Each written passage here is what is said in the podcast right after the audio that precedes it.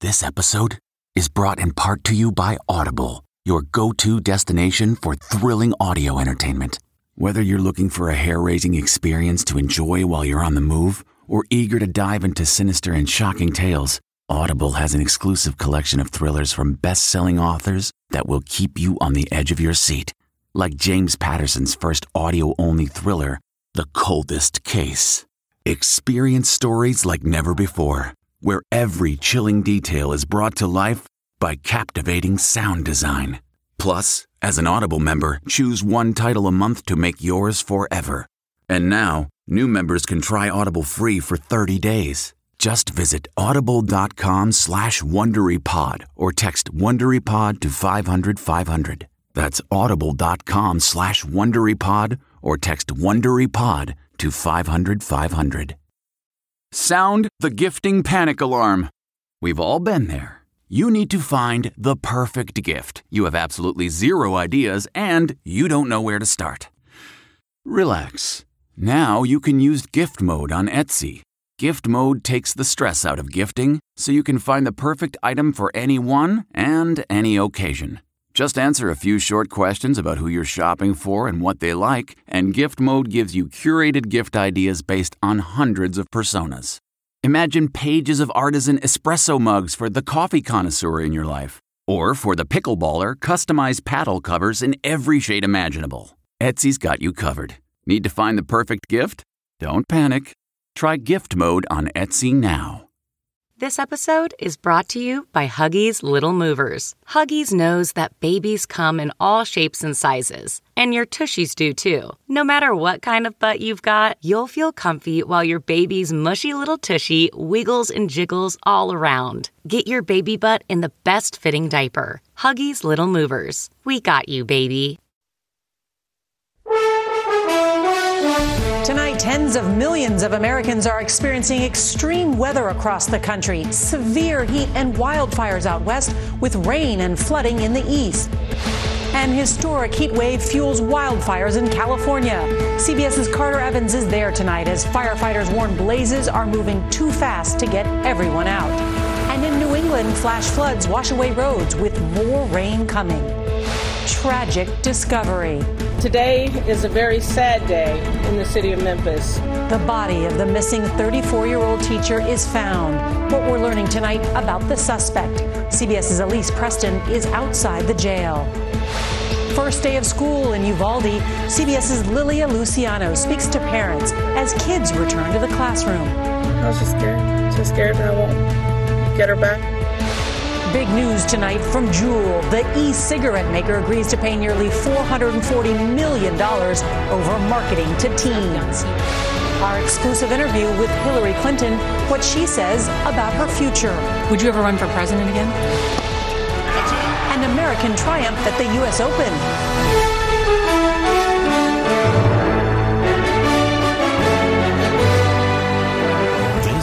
CBS Evening News with Norah O'Donnell, reporting from the nation's capital. Good evening, and thank you for joining us on this busy Tuesday night. Tonight, extreme weather from coast to coast, torrential rains and flooding here in the Northeast to record heat and deadly wildfires in the West. More than 58 million people are under excessive heat warnings and advisories in seven states.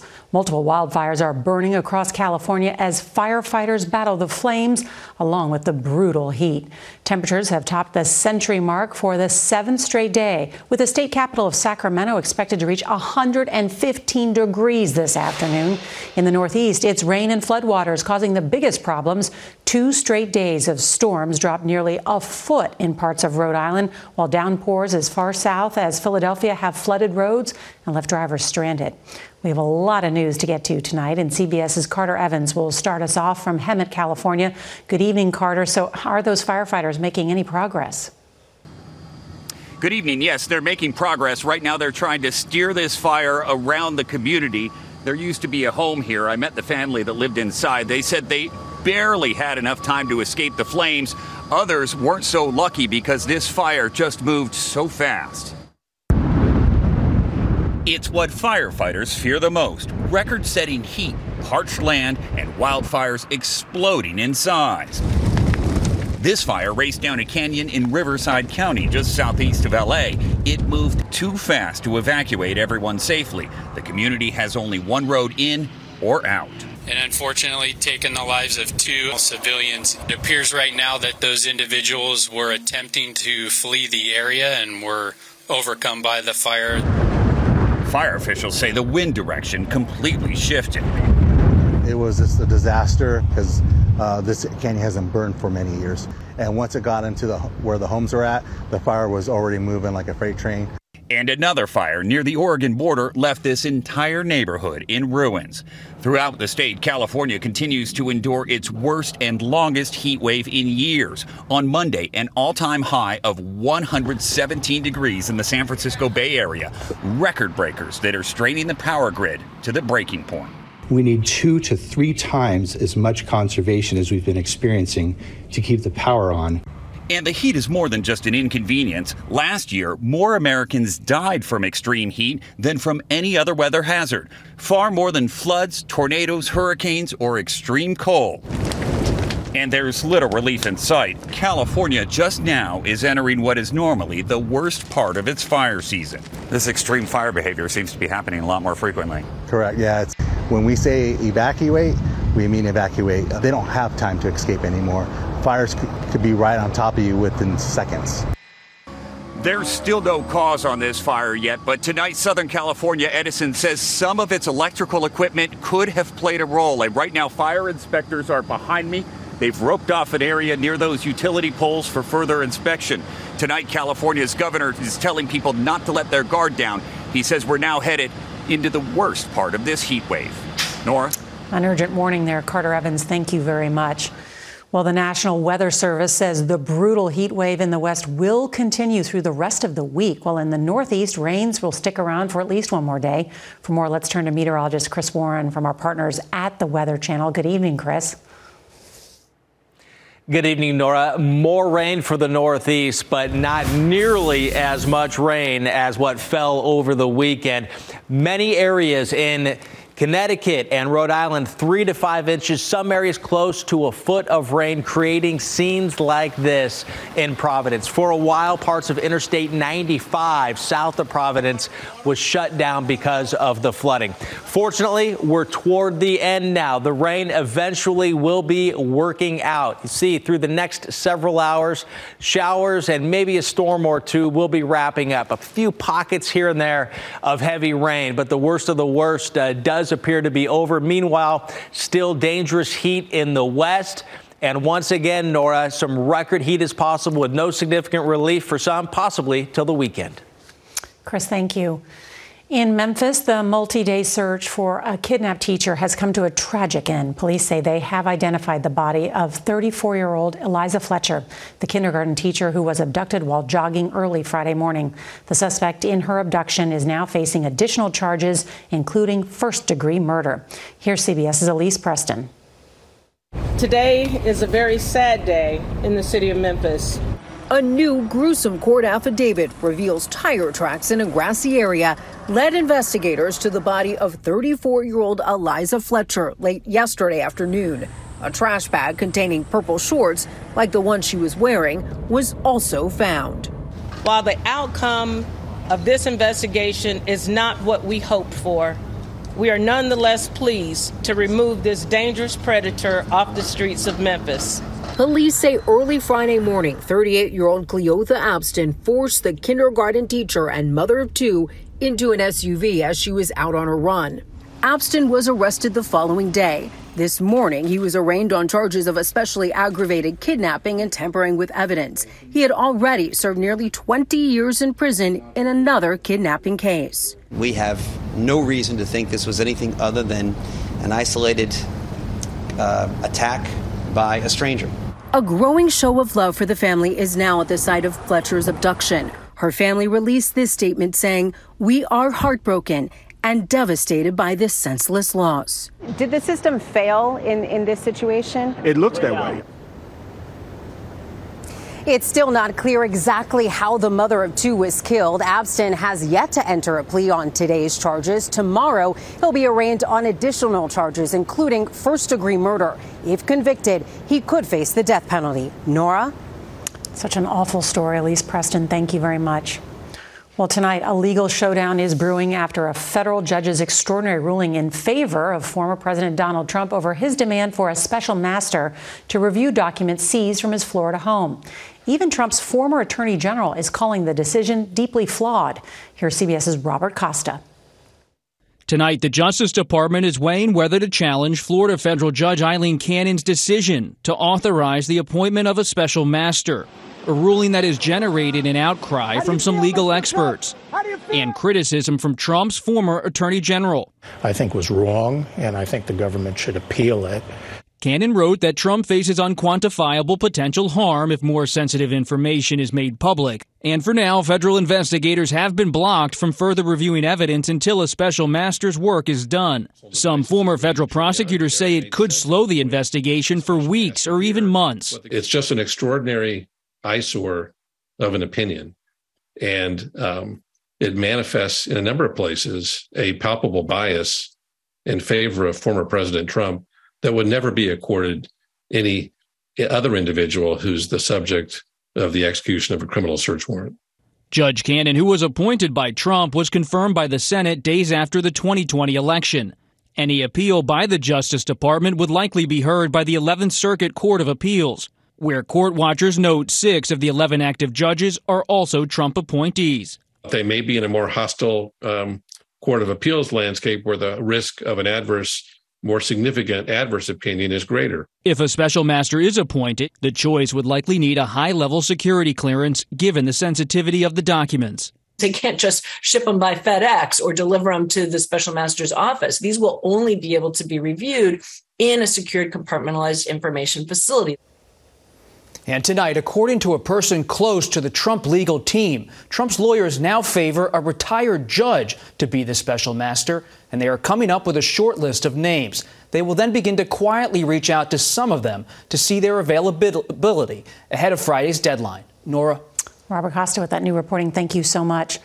Well, it was an emotional day as families in Uvalde, Texas sent their kids back to school for the first time since a mass shooting killed 19 children and two teachers.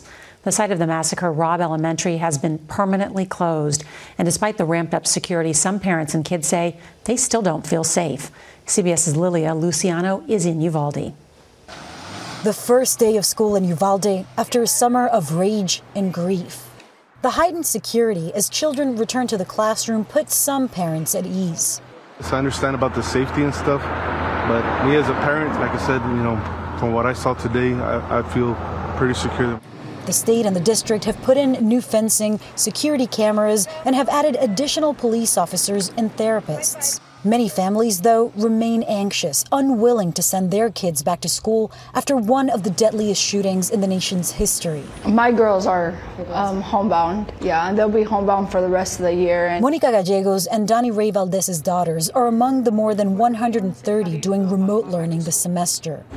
You feel like scared? it's not safe. Yeah, it's not safe to go back. Angeli Rodriguez lost her twin sister in the shooting. Their parents say Annabelle was Angeli's support system. It's hard that she's going to have to enter the following grades without her sister.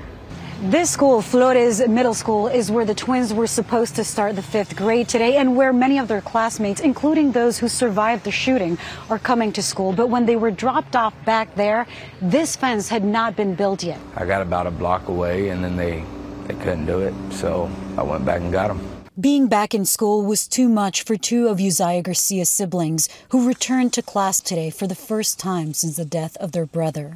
They called you? Yeah. It's not something that you can just shake, you know, because now you equate school with your brother being murdered, you know, so it, it's hard. Instead of beginning to heal, these parents have spent their summer becoming activists. At the top of their list of priorities is accountability, especially for the officers who responded to the shooting on May 24th. They say they also want to see more gun control, at least to see the minimum age required for someone to buy the kind of weapon used in the massacre go from 18 to 21. Norah. Lilia Luciano, thank you for all your reporting from Uvalde. Well, tonight, in a major foreign policy decision, the White House says President Biden will not designate Russia as a state sponsor of terrorism. Ukraine was pushing for that, but the president says it could jeopardize deals to ship grain and other goods through the Black Sea. This comes as international inspectors sound the alarm over that embattled nuclear plant. CBS's Debora Patta is in Kiev with what we're learning from the report. One overriding message the IAEA remains gravely concerned about Zaporizhia. While the ongoing shelling has not yet triggered a nuclear emergency, it's a constant threat. The presence of inspectors at the plant appears to have done little to lessen the risks. They say they had to be evacuated to safety on Saturday after witnessing shelling firsthand. Zaporizhia is occupied by Russia, but still run by Ukrainian technicians working under high stress. And listen to this. The report states up to 40% of jobs dealing with safety are currently unstaffed, raising the possibility of human error. The team has confirmed that there are Russian soldiers and military vehicles inside the facility, and the key recommendation that a safety and security protection zone be set up immediately to prevent a radiation disaster. Nora? Debora Patta, thank you. The e cigarette maker Juul has reached a mega settlement tonight with more than 30 states. That story in 60 seconds. the comfort of your favorite seat is now your comfy car selling command center, thanks to Carvana. It doesn't get any better than this. Your favorite seat's the best spot in the house. Make it even better by entering your license plate or VIN and getting a real offer in minutes. There really is no place like home. And speaking of home, Carvana will pick up your car from yours after you finalize your offer. Visit Carvana.com or download the app and sell your car from your comfy place. E cigarette maker Juul has agreed to pay nearly $440 million to settle a multi state investigation into the marketing of its vaping products. The company is blamed for sparking a surge in teen vaping. As part of the settlement, Juul will not use cartoons or social media influencers in its marketing, and the display of Juul products in stores will be restricted. Britain's new Prime Minister, Liz Truss, was formally appointed by Queen Elizabeth today. Truss, voted in by Conservatives, met with the Queen at her estate in Scotland today. She now takes over for Boris Johnson, who was forced out by scandals.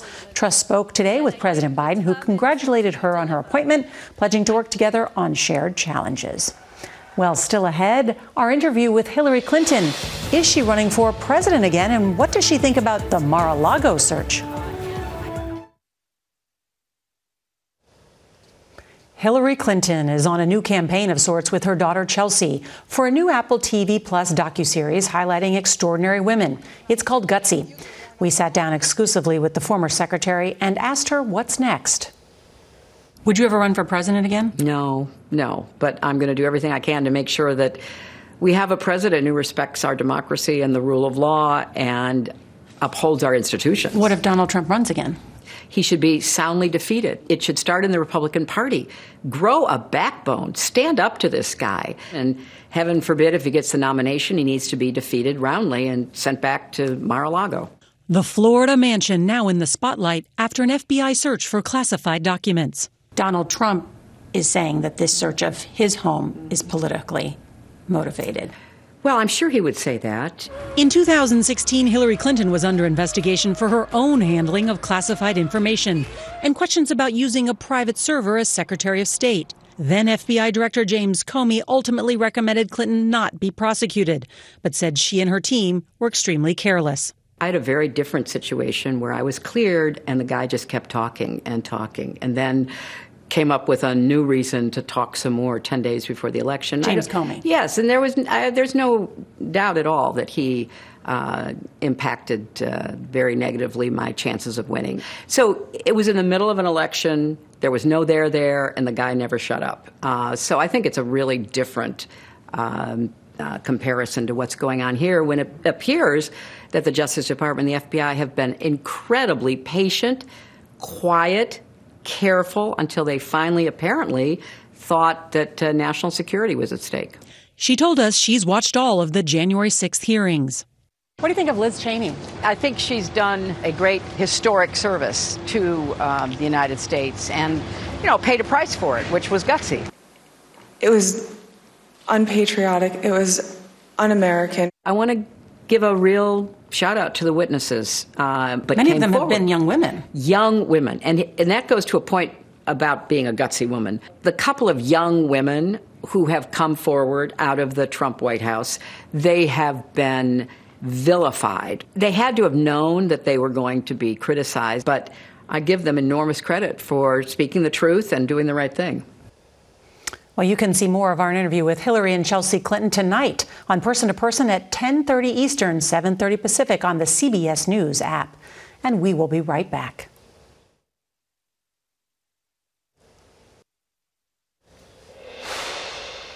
24-year-old Frances Tiafoe is making a racket at the U.S. Open after his incredible victory over Rafael Nadal. The Maryland native now heads to the quarterfinals, but that's only part of his story. Here's CBS's Nancy Chen. It was a stunning upset, one that Frances Tiafoe needed time to process. I'm beyond happy. I'm almost in tears. I can't believe it. Rafael Nadal couldn't overcome Tiafoe's precision and speed. Honed on the same Maryland tennis courts where his father worked. The immigrant from Sierra Leone sleeping on a cot so he could care for the grounds and support his family. In 2014, as a teenager, Tiafoe told CBS's James Brown he practiced there up to 12 hours a day. Uh, we were on the courts a lot. We were sweeping the courts, and then like we go to bed like probably like midnight, and then wake up and play again. His dream then to win the U.S. Open. Now he's just three matches away. NBA star LeBron James tweeting, "Congrats, young king. Keep going." High praise for the youngest male American to make it this far in the U.S. Open since 2006. Nancy Chen, CBS News, New York. Cheering you on, Frances. That is tonight's CBS Evening News. Good night.